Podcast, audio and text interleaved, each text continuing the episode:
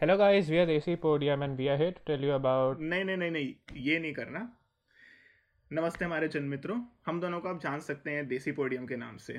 और हम ट्राई कर रहे हैं इंडियन फैंस को ग्लोबल स्पोर्टिंग इवेंट से अपडेट रखने के लिए। क्योंकि क्या पता कल आप में और कोई भी बनेगा करोड़पति में यही क्वेश्चन आ जाए तो हम शुरू कर सकते हैं सबसे पॉपुलर स्पोर्टिंग इवेंट जो इस टाइम में कंट्री में चल रहा है। आईपीएल में आजकल क्या चल रहा है वंश? आईपीएल में इस टाइम पे बस मुझे एक चीज़ पता है कि लोग धोनी के मीम बहुत शेयर कर रहे हैं और बोल रहे हैं कि अभी चेन्नई नहीं डूबेगी नहीं डूबेगी बट मुझे लगता है कि इसका मेन रीज़न ये है कि धोनी आउट ऑफ़ फ्लो जा चुका है। उसके पास प्रैक्टिस नहीं है। नहीं बट बात ये भी है ना कि अभी फ़िलहाल लास्ट सिक्स मंथ में तो मुझे नहीं लगता किसी के पास भी मैच प्रैक्टिस है इतनी। एज भी फैक्टर है यार कब तक खेलेगा बंदा? क्या प्रैक्टिस नहीं है? यही रीज़न है कि अंडरडॉग्स टीम दिल्ली कैपिटल और बैंगलोर जैसी टॉप पर बैठी हुई हैं। अंडरडॉग्स की तो भाई बात ना करो यार। मैंने तो सबसे बड़ी ज़िंदगी की गलती बड़ी यही करी है कि पंजाब को सपोर्ट करता हूँ आज तक कभी नहीं जीती। हर साल डिसअपॉइंटमेंट हर साल। बट पिछली बार वो प्ले तक पहुँच गई थी। एक बार फाइनल भी पहुँची है भाई। एक बार फाइनल भी पहुँची है। और वो फाइनल का सीन इतना गजब था 199 बनाया था। टारगेट था 200 का। मैंने सोचा यार इस बार तो पक्का जीत जाएँगे। के के आर के अगेंस्ट मैच था? और बिस्ला था शायद। सेंचुरी मारी थी उसने फाइनल में।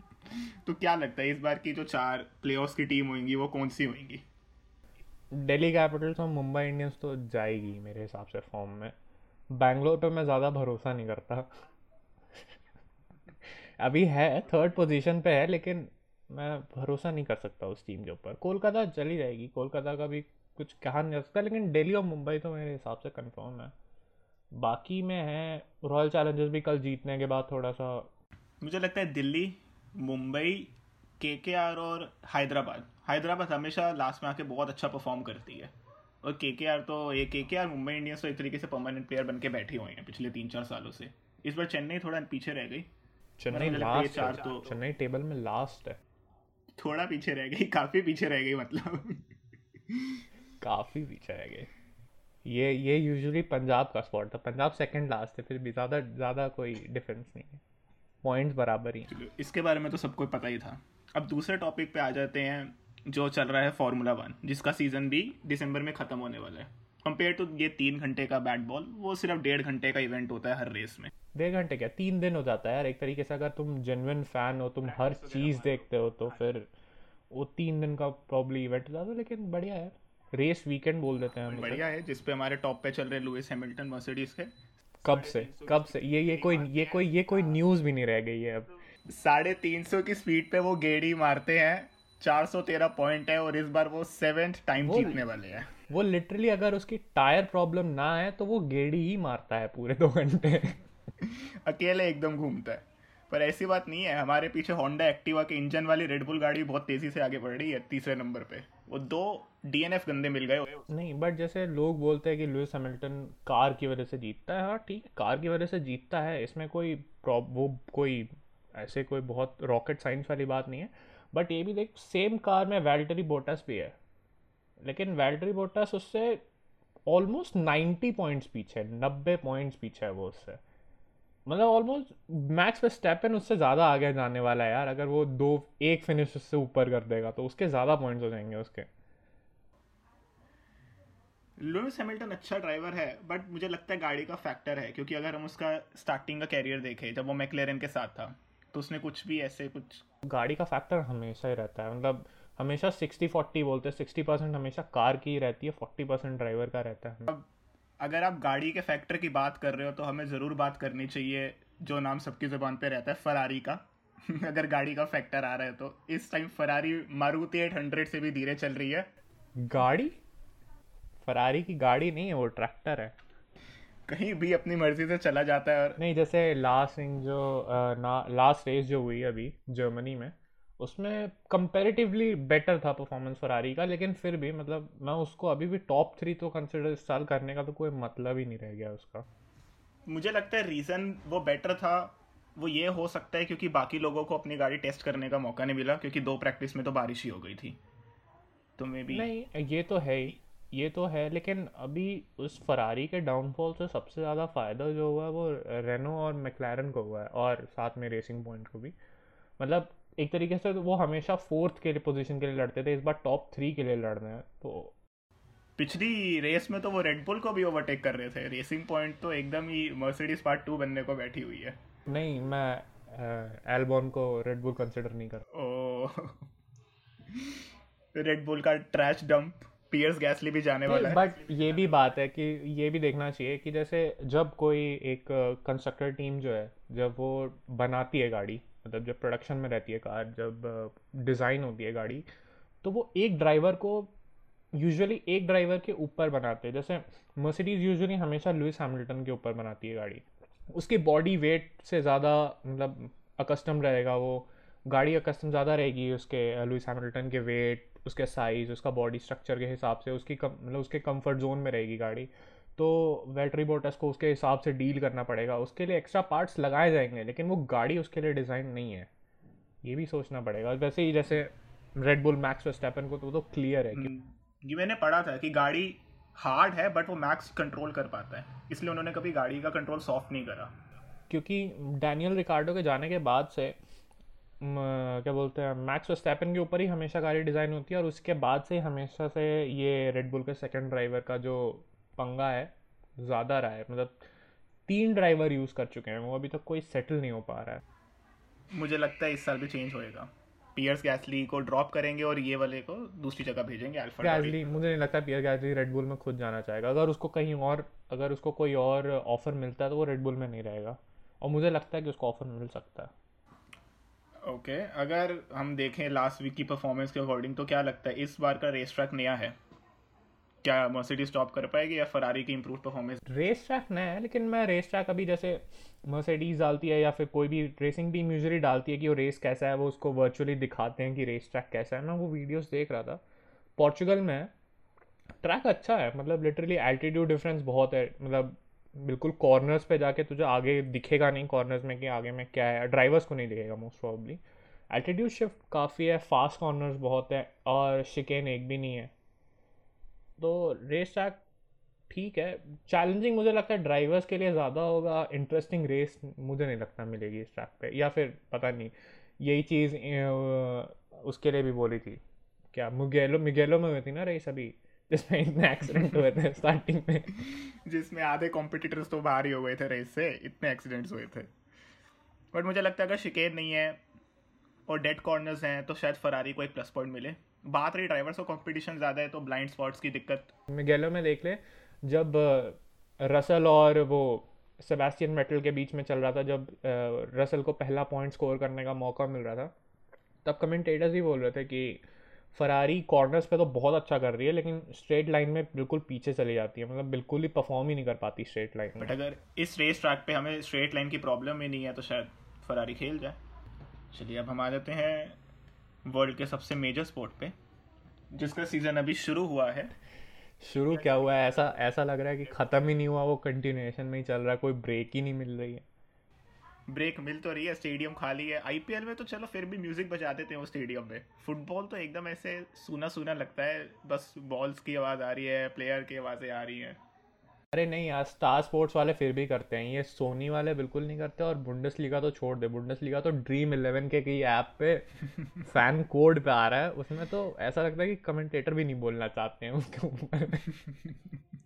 बुंडेस लीगा ला लीगा फिर भी थोड़ा कम एक्सपोजर में है। मेन टॉप पे तो यूसीएल और प्रीमियर लीग ही रहता है। अगर हम यूसीएल के ग्रुप की बात करें जो भी शुरू होने वाला है। प्रीमियर लीग के साथ दिक्कत पता है क्या है कि जैसे एक या दो ही टीम उसमें भी हमेशा इस लेवल पे रहती है कि यूरोप में टॉप इलीट के साथ कम कम्पीट कर पाए। जैसे प्रीमियर लीग और लिवरपूल चल रही है पिछले एक दो सालों से। कंपेटिटिव लीग वो इसके लिए भी बोल देते हैं कि जैसे बिग नेम्स हैं, जैसे आर्सनल के फैंस बहुत हैं मैन यूनाइटेड के फैंस बहुत हैं चेल्सी के फैंस बहुत हैं। अच्छी टीमें हैं हिस्टोरिकली काफ़ी अच्छी टीम है, लेकिन अभी अभी अगर तू मैन यूनाइटेड या चेल्सी या स्पर्स को खड़ा कर देगा बायन के सामने या जुवेंटस के सामने तो मुझे नहीं लगता कि उतना अच्छा परफॉर्म कर पाएँगी। तो टॉप टीम्स अगर कंपेटिटिव तो हर मुझे लगता है हर लीग में एक एक या दो दो टॉप टीम्स हैं जो यूरोप के लिए कम्पीट कर सकते बट वो टीम्स अपने आप में ही इतनी अच्छी नहीं है। यही रीज़न है शायद कि वो लीग इतनी कॉम्पिटिटिव बन चुकी है कि सारी टीम बराबर के स्टैंड पे आ चुकी है। कंपेटिटिव बहुत ज़्यादा है। कंपेटिटिव तो है ही क्योंकि एक तो तुम्हें इतना ज़्यादा पैसा मिलता है इतनी व्यूअरशिप ज़्यादा है उस प्रीमियर लीग की हद से ज़्यादा कम बाकी लीग्स के कंपैरिजन में तो बहुत ज़्यादा है। तो उतना ही इनकम ज़्यादा है उतना ही अच्छा तुम प्लेयर रख सकते हो। तुम्हें प्लेयर बेचने की ज़रूरत नहीं पड़ती है छोटी टीमों के लिए। जैसे बाकी लीग्स की छोटी टीमें प्लेयर बेच देंगी तुम्हें दस मिलियन के लिए प्रीमियर लीग की टीमें नहीं बेचेंगी कि हमारे छोटी की क्या बात कर रहे हो? उधर मेसी ने बोला मुझे टीम छोड़नी इधर मैन सिटी खड़ी होगी कि आ जाओ तुम। तुम्हें कितने मिलियन चाहिए तुम बस अपना प्राइस बताओ। वही है प्रीमियर लीग में पैसा बहुत है। और मार्केटिंग स्ट्रैटेजी भी बहुत अच्छी है प्रीमियर लीग की। तो जितने आईएसएल में हमारे पूरे सीज़न की व्यूअरशिप आती है प्रीमियर लीग एक मैच में ले जाती है। अरे आईएसएल कहाँ है? अंबानी भाई संभालेंगे आप टेंशन मत लो। मैं मेरे को लग रहा है यूनाइटेड को खरीदता है अंबानी अभी एक दो सालों में। मैन सिटी के बी, बीच में यहाँ एतिहाड एयरवेज नहीं लगा होता? वहाँ पे यूनाइटेड की जर्सी के बीच में जियो लिखा हुआ मिलेगा अपने को। हो सकता है उसके बाद प्लेयर्स को ये गेस्ट की तरह ला सकते हैं गेस्ट कोच की तरह मेंटर्स की तरह इंडिया तो बहुत ही ज़्यादा प्रमोशन के लिए बड़ी बात होगी क्योंकि जब कार्लोस आता था इंडिया दिल्ली डायनामोस के साथ तो बहुत लोग स्टेडियम आते थे मैच देखने। तो कोई बहुत नॉर्मल सी बात है। तो चलो पहले यू सी का ग्रुप भी देख लेते हैं। तो हम लोग सोच रहे हैं कि हम लोग थोड़ा डिस्कस कर लें कि क्या लगता है कौन से ग्रुप में से कौन कौन आगे क्वालिफाई करेगा राउंड ऑफ़ सिक्सटीन के लिए। ग्रुप ए में Bayern Bayern Atletico Salzburg Lokomotiv Moscow Bayern और एथलेटिको यार चलो। एटलेटिको से बायन मैच हार सकती है बट अगर हम बात करें ग्रुप के टॉप पे रहने की तो वो टॉप टू में ज़रूर रहेगी और राउंड ऑफ़ सिक्सटीन तक पहुंचेगी। Group B group B group B Real Madrid Shakhtar Donetsk Inter Milan और बुरुशिया मुंचन ग्लैडबैक इंटर मिलान के परफॉर्मेंस पे मैं इतने अपने बेट्स प्लेस नहीं करूँगा। इंटर मिलान इंटर मिलान का भी वही बात है। इंटर मिलान आराम से मुझे लगता है कि सीरिया में सेकंड या थर्ड स्पॉट आराम से ले सकती है क्योंकि कोई और वैसा कम्पिटिटिव है नहीं। और मुझे लगता है कि इंटर मिलान फोकस भी उसी चीज़ पे करेगी कि मैं वो लोग जुवेंटस को प्रेशराइज करेंगे कि ताकि वो लीग ज़्यादा जल्दी जीत सके। मतलब परफॉर्म करना चाहेंगे इंटर मिलान, लेकिन फिर भी मुझे लगता है राउंड ऑफ़ सिक्सटीन में जाएगी, आगे तो जाएगी, क्योंकि शतका दोनों अच्छा खेलती है, लेकिन इतना भी अच्छा नहीं खेलती है। मुंशन ग्लैडबैक पिछले साल बुंडस लीगा में फोर्थ आई थी। फोर्थ आई थी और काफ़ी अच्छा खेली थी इनफैक्ट बायन को हराया था उन्होंने थ्री वन से शायद। अवे में। लेकिन वो था जब पुराना मैनेजर खेल रहा था जब टीम बहुत ही गंदा परफॉर्म कर रही थी बायन की। लेकिन फिर भी काफ़ी अच्छा खेली थी ग्लैडबैक तो ग्लैडबैक मुझे लगता है यूरोपा जाएगी और रियल मैड्रिड और Inter Milan round of sixteen ठीक है तो अब ग्रुप ग्रुप सी काफ़ी कंपटीशन मिल सकता है ग्रुप सी में। पोर्टो मैन सिटी ओलंपियाकोस और मार्से मैन सिटी तो है। ग्रुप सी में मैन सिटी ग्रुप तो सी में अगर कोई क्वालिफाई करेगा तो वो बहुत ही क्लोज क्वालिफाई करेगा और वो बात आ जाएगी। ओलंपियाकोस अच्छा खेलती है लेकिन फिर ओलंपियाकोस का भी वही सीन है यार। वो लोग आगे जाना चाहेंगे ताकि उनको ज़्यादा व्यूअरशिप मिले ज़्यादा पैसा मिले। उनका कोई वैसा मोटिव नहीं है। और वो लोग मुझे लगता है यूरोपा लीग में भी जाके खुश रहेंगे। बट वही उनके पास कंपटीशन इतना है नहीं तो अच्छा परफॉर्म कर सकते हैं compare to Marseille and Porto पे। हाँ। लेकिन पोर्टो और मार्से में मुझे लगता है सेकंड पोजीशन की फ़ाइट ज़्यादा अच्छी रहेगी। क्योंकि मार्से अभी इस सीज़न में स्टार्टिंग में शायद पीएसजी के साथ मैच हुआ था जिसमें काफ़ी कंट्रोवर्सी भी हुई थी। बाहर वो रेड कार्ड वगैरह नेमार का रेसिज्म वाला वो सीन हुआ था। लेकिन मार्से ने फिर भी होल्ड ऑन कर लिया था। उस अटैक को बापे नेमार और डिमरिया के अटैक को होल्ड ऑफ़ करने के लिए भी काफ़ी चाहिए रहता है। ग्रुप डी पे जल्दी से आके लिवरपूल आयक्स एटलांटा और ये कौन सी नई टीम है? मिड आगे पता नहीं क्या है ये। तो इस हम तीन लोगों को देखते हैं। एटलांटा और लिवरपूल आयक्स जा सकती थी अगर ये दो साल पहले की आयक्स होती। अभी कोई नहीं है। लिटरली जो पिछले साल भी एक दो जो हाकिम जियच और वो कौन है? यूनाइटेड में जो अभी आया है। डॉनी डॉनी वैंडे आयक्स को कम से कम चार साल लगते हैं। बढ़िया प्लेयर मैनुफैक्चर करने के लिए फिर एक साल कम्पीट करती है फिर सब बेच देती है। जैसे लिवरपूल तो हो ही जाएगी। एटलांटा का जैसा परफॉर्मेंस चल रहा है अभी एक दो सालों से और वो कोई ज़्यादा प्लेयर सेल भी नहीं कर रहे हैं। खेल जाएगी एटलांटा आगे चली जाएगी आराम से। आई एक्स मुझे लगता कम्पीट कर पाएगी ज़्यादा एटलांटा के साथ। ग्रुप ई ग्रुप ई भी अच्छा है। चेल्सी सीविया रेने रेन बोलते हैं रेने बोलते हैं ऐसे ये भी फ्रेंच टीम ही है। क्रास्नोदार ये तो कासल के नेम लग रहे हैं।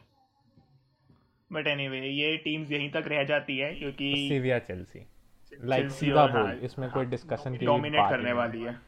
सिविया और चेल्सी कोई इसमें लेकिन मैं सिविया पे भी कोई बेट नहीं लगाना चाहता क्योंकि सिविया की ये हर बार की आदत उसके है। पास कोई कंपटीशन नहीं है। नहीं नहीं सिविया की हर हर बार की आदत है कि मुझे आगे नहीं जाना। मैं ग्रुप से बाहर हो तो सीधा जाऊँगा यूरोपा लीग और फिर यूरोपा लीग जीत जाएँगे वो लोग। उनका हर साल का यही है। वैसे ग्रुप एफ़ में डॉटमेंट के अलावा मुझे बाकी तीन टीम्स का आइडिया भी नहीं है। नहीं लाजियो अच्छी है। इमोबिले बहुत फॉर्म में चल रहा है उसमें। भी golden shoe European golden shoe भी शायद इमोबिले इमोबिले को ही मिला है। अच्छी टीम है। डिसेंट खेलती है लेकिन वही है कि इटालियन टीम देखा नहीं जाता। जहर होती देखने में इटालियन टीम्स इतना डिफेंसिव गेम अरे लेकिन क्लब ब्रूज का मुझे याद है पिछले साल रियल मैड्रिड को होम पे थ्री तीन गोल मारे थे जीती हुई थी शायद। लेकिन तब भी बाहर ही हुई थी खैर। चलो अगर इटालियन की बात छेड़ी है तो ग्रुप जी पे आ जाते हैं। यहाँ पे हमारे पास है यूवेंटस और बार्सिलोना ये मैच डायमंड होने वाला है पूरी यूसीएल का मेरे हिसाब से। राउंड ऑफ़ सिक्सटीन तक तो एटलीस्ट ग्रुप स्टेज में तो है ही। आगे का कुछ कहा नहीं जा सकता। और जितने लोग इस मैच को देखने वाले हैं खैर उतने तो लगता मुझे कुछ और देखते भी नहीं होंगे कभी। ए, नहीं नहीं वो लोग फिर इस मैच को नहीं देखने वाले। वो रोनाल्डो को देखने वाले हैं। रोनाल्डो खेलेगा तब तो। अरे ओहो बटहर्ट बटहर्ट अलर्ट। ठीक है तो इस टीम में तो मुझे लगता है बार्सिलोना यूवेंटस बाकी दो टीम्स बस बैठ बैठ मुझे चौथी टीम का नाम भी नहीं पढ़ा जा रहा मेरे से। खैर तीसरी डायनामो की है। फरेन वारोस फरेन क्वारोस और group H group of death हमेशा एक ग्रुप ऐसी रहती है जिसमें तीन तीन टीमें रहती हैं जिनमें कुछ कहा नहीं जा सकता तगड़ा कंपटीशन ये इसमें बढ़िया रहेगा यार. पेरिस मैनचेस्टर यूनाइटेड लाइप्जिग और इस्तांबुल बाशकेर मैन यूनाइटेड के करंट परफॉर्मेंस को देख के मैं कुछ नहीं बोलूँगा उस पर आई थिंक यार मुझे पता है यूरोप में जैसे यूरोप में ही नहीं जैसे स्पेशली बाहर फॉरेन फैंस जो देखते हैं जो जर्मनी के बाहर से बुंडेसलीगा देख मतलब देखते हैं उन्हें लाइप्जिग के बारे में ज़्यादा पता नहीं रहता। जैसे लाइप्जिग कोई बहुत पुरानी टीम नहीं है रेडबुल की टीम है। तीन सालों में जो इनका पहला जो जो इनका पहला सीज़न था बुंडेसलीगा में उसमें सेकेंड आए थे। तो मतलब काफ़ी अच्छा उसके बाद से लगातार टॉप फोर में रहती है ये टीम और काफ़ी अच्छा परफॉर्म कर रही है। और लोग बोलेंगे कि वर्नर चला गया बट लाइप्जिग बहुत सिस्टम से खेलती है यार। उनको वो एक प्लेयर डिपेंडेंट नहीं है। हाँ फिनिशिंग ख़राब रह सकती है कंपैरेटिवली क्योंकि वर्नर चला गया लेकिन फिर भी लाइप्जिग का सिस्टम बहुत अच्छा है मैनेजर अच्छा कर सकते हैं पेरिस के साथ। हाँ मुझे भी लग रहा है मैनचेस्टर यूनाइटेड नहीं जा पाएगी आगे। स्पेशली अगर अभी करंट फॉर्म में ही खेलते रह गए तो तो बिल्कुल ही नहीं जा पाएँगे। ठीक है तो आज हमने डिस्कस कर लिया आईपीएल यूसीएल एफ़ वन और अपना इंट्रोडक्शन तो कब वापस आएँगे हम फिर से? कोशिश करेंगे अगले हफ़्ते आने की। जो रेस में हुआ वो भी डिस्कस करेंगे। जो इस हफ़्ते यूसीएल के मैचेस हैं वो भी डिस्कस करेंगे कि कैसे रहे। तो कोशिश करेंगे अगले हफ़्ते मिड वीक में वापस आने की। Sounds perfect so thank you guys for listening to us अगर बोरिंग लगा तो प्लीज़ सजेशन दो ये हमने पहली बार रिकॉर्ड करा है। पहला पॉडकास्ट है थोड़ा हल्के रखना ज़्यादा नहीं। लाइक कमेंट सब्सक्राइब नहीं बोल सकते बट शेयर ज़रूर बोल सकते हैं कहीं भी करो। Spotify Apple Music Google Play और एक चीज़ और आ, कि हो सके तो पूरा सुनने की कोशिश करना बीच में मत छोड़ना। मैं भी बहुत पॉडकास्ट बीच में छोड़ता हूँ अभी मुझे रियलाइज़ हो रहा है कि हमारा पॉडकास्ट कोई बीच में छोड़ देगा तो अच्छा नहीं लगेगा।